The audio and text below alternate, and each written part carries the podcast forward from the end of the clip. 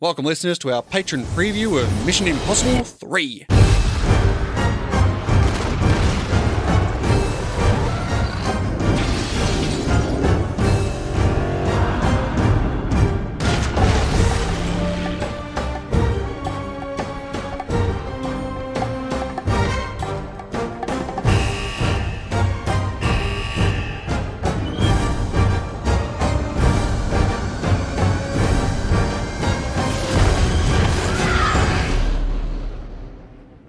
Welcome back, brother.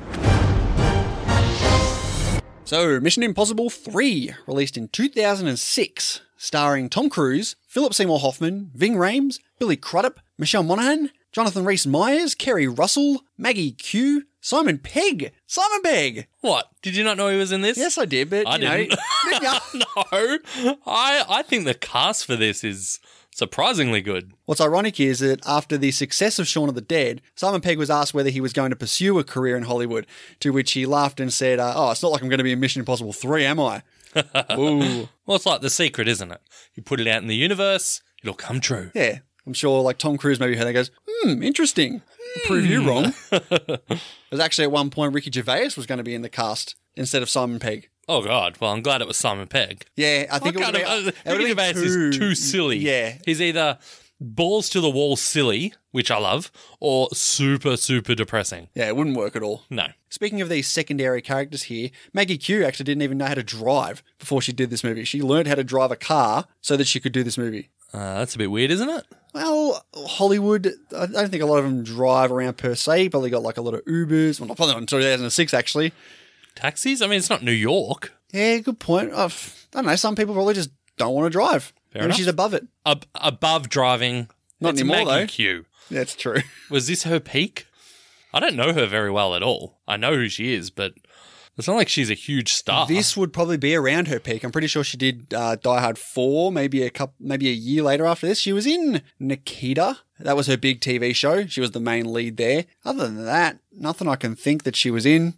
So this was written by Alex Kurtzman, Roberto Orci, and J.J. Abrams. J.J. Abrams. This is actually his feature film directorial debut. It is. And he holds a record for the, at the time at least, the largest budget for a first time director at $150 million. That's big. It's a lot of money. I mean, he will come to deal with more and become a giant in Hollywood, but uh nah, bravo. It's a nice say. Obviously he did a lot of work in TV before this, which Yeah, is that's why where Tom Cruise. Yeah, which is why he's Found been him. given the reins a bit here because he has proven himself already in TV again and again. Alias, his big one. So we talk about this script really early on in this production.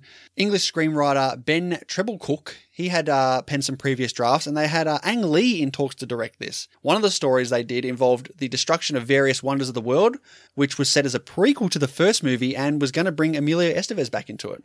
Okay, that's weird. Yes. I'm, gla- I'm glad. I'm glad they didn't, and they kept it all chronological. Well, they went away from that because they thought it contained uh, a lot of stuff that was a bit too sensitive. It was uh, closely mirrored the uh, 9/11 attacks at certain points. So there was another draft that actually came up. It was about trafficking of human organs, uh, and that was rewritten by Frank Darabont. Does that name ring a bell to you? I mean, Uh, yes, I'm aware of who Frank Darabont is, the famous Walking Dead uh, operator, and obviously Shawshank. gonna say, and, that's where you know him Green from? Mile, The Mist. So cinematography was done by Dan Mindell, who also did uh, Star Trek and Star Trek Into Darkness, as well as The Force Awakens and The Rise of Skywalker. Wow. Yeah. So good friend of JJ's. then. Absolutely. And music by Michael Giacchino, and or, like you said, directed by J.J. Abrams. It was actually going to be David Fincher who was really going to direct this, but he actually dropped out of the production to do Lords of Dogtown, which he dropped out of as well. To do what? I'm going to say Zodiac. Okay. Yeah, the basic storyline he had going on was about working in the black market trade of uh, body parts in Africa. And when he was attached, they were going to have Sylvester Stallone as the villain. Oh, come on. There's a lot of movies going around. Sylvester Stallone was going to be in this film. Yeah. Then they met him. And then he went off and did like Rocky Six and Rambo Twenty and ever, all those other ones. There's another Rambo coming out soon, isn't there? Yeah, Rambo. Last Five. blood. Last blood. Yeah, it's not going to be. You don't think it'll be his last blood? Who knows, mate? It- They make so much money for him. Of course, he's going to go make a Rambo Six. So when Fincher actually fell through, they got a hold of Joe Carnahan. Probably don't know him from much at that time. He worked on the film for 15 months. before he quit over creative differences with the with the studio, and that's when they found J.J. Abrams. Hope he got a good payout. Gee, JJ really does love coming in and saving the day, doesn't he? Yes, he does. So, Dean, what happened to Thandie Newton? Tandy Newton, more like it. Tandy, yeah, no, she was she was offered the role and declined um, to spend time with her family. Funnily enough, that character that she was that she was going to be once she left, it, the, they changed the name. They were going to give it to Carrie Ann Moss, Mm-hmm. but once JJ came on board, they scrapped that character entirely. Unlucky Carrie Ann. Yeah, What is she going to do from there? I mean, not much. No. it's tough. She hasn't really ever been able to get out of the Matrix shadow. Pretty much. Whereas Fishburne's obviously done a lot, and Keanu was a you know, Keanu um, was Keanu. Yeah, Keanu's Keanu. So we all know he can't act. So Well, while we're on the subject of uh, casting choices, let's take a look at who was in line for Lindsay Ferris, who was eventually who eventually went to Kerry Russell. We had Katie Holmes, Lindsay Lohan, Alicia Cuthbert. Remember her? Twenty four. no, uh, the girl next door. That's where you remember her from. yeah, Uh, Okay, I can see that. and Jessica Alba, they were all considered for the role. I actually saw Scarlett Johansson. That's right. Uh, she was cast very early on in the film, but she had to pull out of the project and obviously went to Kerry Russell in the end. Well, I mean, if they're spending 15 months with another director, obviously it was quite an extensive process to get this film even made. So you can understand why there would be a lot of casting changes. So much so that they also had Kenneth Branagh as the villain, lined up ready to go, but he had to pull out to pursue another project because of the you know the lengthy time it took to get Mm. it going. Rachel McAdams also turned down the role of uh, Jules. Jules, I can see her as a Jules. What do you think of Michelle Monaghan though? Love Michelle Monaghan. She's very good. You like her? Yeah, she's great.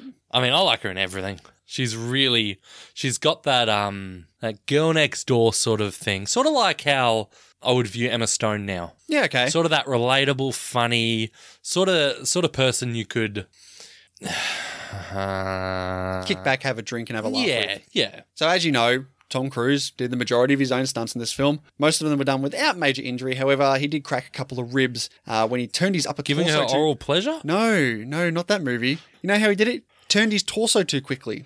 Yeah, I've always said you got to be careful when you turn your torso. Have you? Have I turned my torso? Have you always said that? I mean, I've said it at least once today. And that's more than enough. So, did you hear about this story about these bomb threats? No, please enlighten me. Well, to promote this film, Oh God. Paramount Picture rigged 4,500 randomly selected LA Time vending machines, the newspaper vending boxes that they have, with digital audio players that would play the theme song when the door was opened. The audio players, however, they didn't stay concealed, and certain boxes actually had the the, the, the tapes drop into visible line. so people thought they were bombs Oh no. actually calling out bomb threats. It was a massive disaster. Luckily, though, None of them went off. none of them went off. Good. And surprisingly, they kept them. They said, yeah, they just pop them back up there. now, this was around the time of the South Park episode Trapped in the Closet. Tom Cruise's big whinge about that episode. He threatened to cancel his publicity for the film if Comedy Central aired that episode. Hold on. Cancel his publicity for his new Mission Impossible film. Yes. What do Comedy Central care about that? Comedy Central is owned by Viacom, which is the parent company of Paramount Pictures. Okay, so they are related. Yes. Well, obviously they didn't pull it, and I assume No, no, it was. it was pulled. They pulled it. They told Trey Parker and Matt Stone, Really? We are pulling this episode. Do not say anything about it. Don't backtalk. We are doing this. And it happened. Was it aired after the movie? Of course. But at that time, they pulled it. Wow. Mm.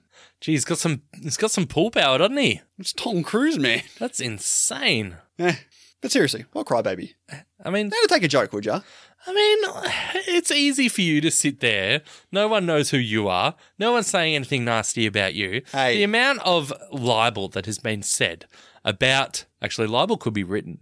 Slander. Slander. Is slander I think slander is verbal, libel's written. Anyway, the amount of crap that's been said about Tom Cruise, you know, you, you need to you need to walk a mile in his or run a mile in his shoes at least. I think it'd be awesome to have that glowing publicity. No one's hearing, no one's saying my name. What if they, what if the South Park boys did a satirical version of the IMDb Journey podcast? I'd be loving it. Oh, you know you've made it when South Park parodied parody you. I could see us as South Park characters, eh? Yeah, I wonder I wonder what we'd look like. Yeah, so not only was this film delayed for 15 months because of the previous directors and that, this actually got delayed even longer because Tom Cruise was committed to War of the Worlds, When they finally got it going, they said, no, sorry, we're going to have to wait a year because I'm doing War of the Worlds. This was ready to go in August 2004. No, hold up, got to go do War of the Worlds. So after that was done, they came back in the summer of 2005, which meant that the film was released on the 5th of May in 2006 with, like you said, a budget of $150 million. And in America, it grossed $134 million for 14th for the year and worldwide grossed 398 million for 8th of the year. Ah, so a wild success. Yes, of course. Good. Yeah, me. Yeah, Not Mission Impossible 2 numbers, but still a success. Still a success. Yeah. This actually has the fourth widest opening in history, probably at the time, commandeering 4,054 cinema screens. 170 of those were digital. So would this have been in the right on the transition of film to digital? Is that what you're saying? Pretty much, yeah. Okay. So there was a bit of uh, heat going on on the on the set. Studio effects technician Stephen Scott Wheatley sued Paramount Pictures and Tom Cruise's production company for gross negligence after the pyrotechnics in a stunt in which he was involved went wrong and he was engulfed in a ball of flame. He suffered third degree burns about 60% of his body. And he sued them. He did sue them. Did he win? I don't know. It is unclear. I mean, Maybe they settled out of court. they probably would have. But Yeah. sh- yeah, surely at that point you just you know you're going to lose. Just pay. Like why get to the point where you need to get sued? Do you know what I mean? Maybe they think because they're, you know, big budget s- film studios against this puny little bloke, they can get away with it. Yeah, no, it's fair. But this film does have an average rating of 6.9 over 308,000 ratings.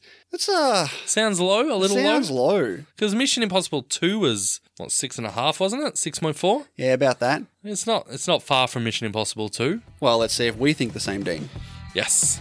Thank you very much, listeners, for checking out this patron preview. Yeah, if you want to check out the whole episode, we've got everything on over at patreon.com slash imdb journey. And we've got plenty of other episodes over there, including our Die Hard series, Wes Anderson series, tons of other benefits, early access to our main show. Yeah, exactly. You can even shape the show the way you want it to be by telling us what movies you want us to review. Yeah, so Dean said it's spot on. Patreon.com slash IMDB Journey. Go ahead and head over there and check out all the rewards and benefits that we've got to offer. And we thank you once again for checking us out. Thanks, y'all.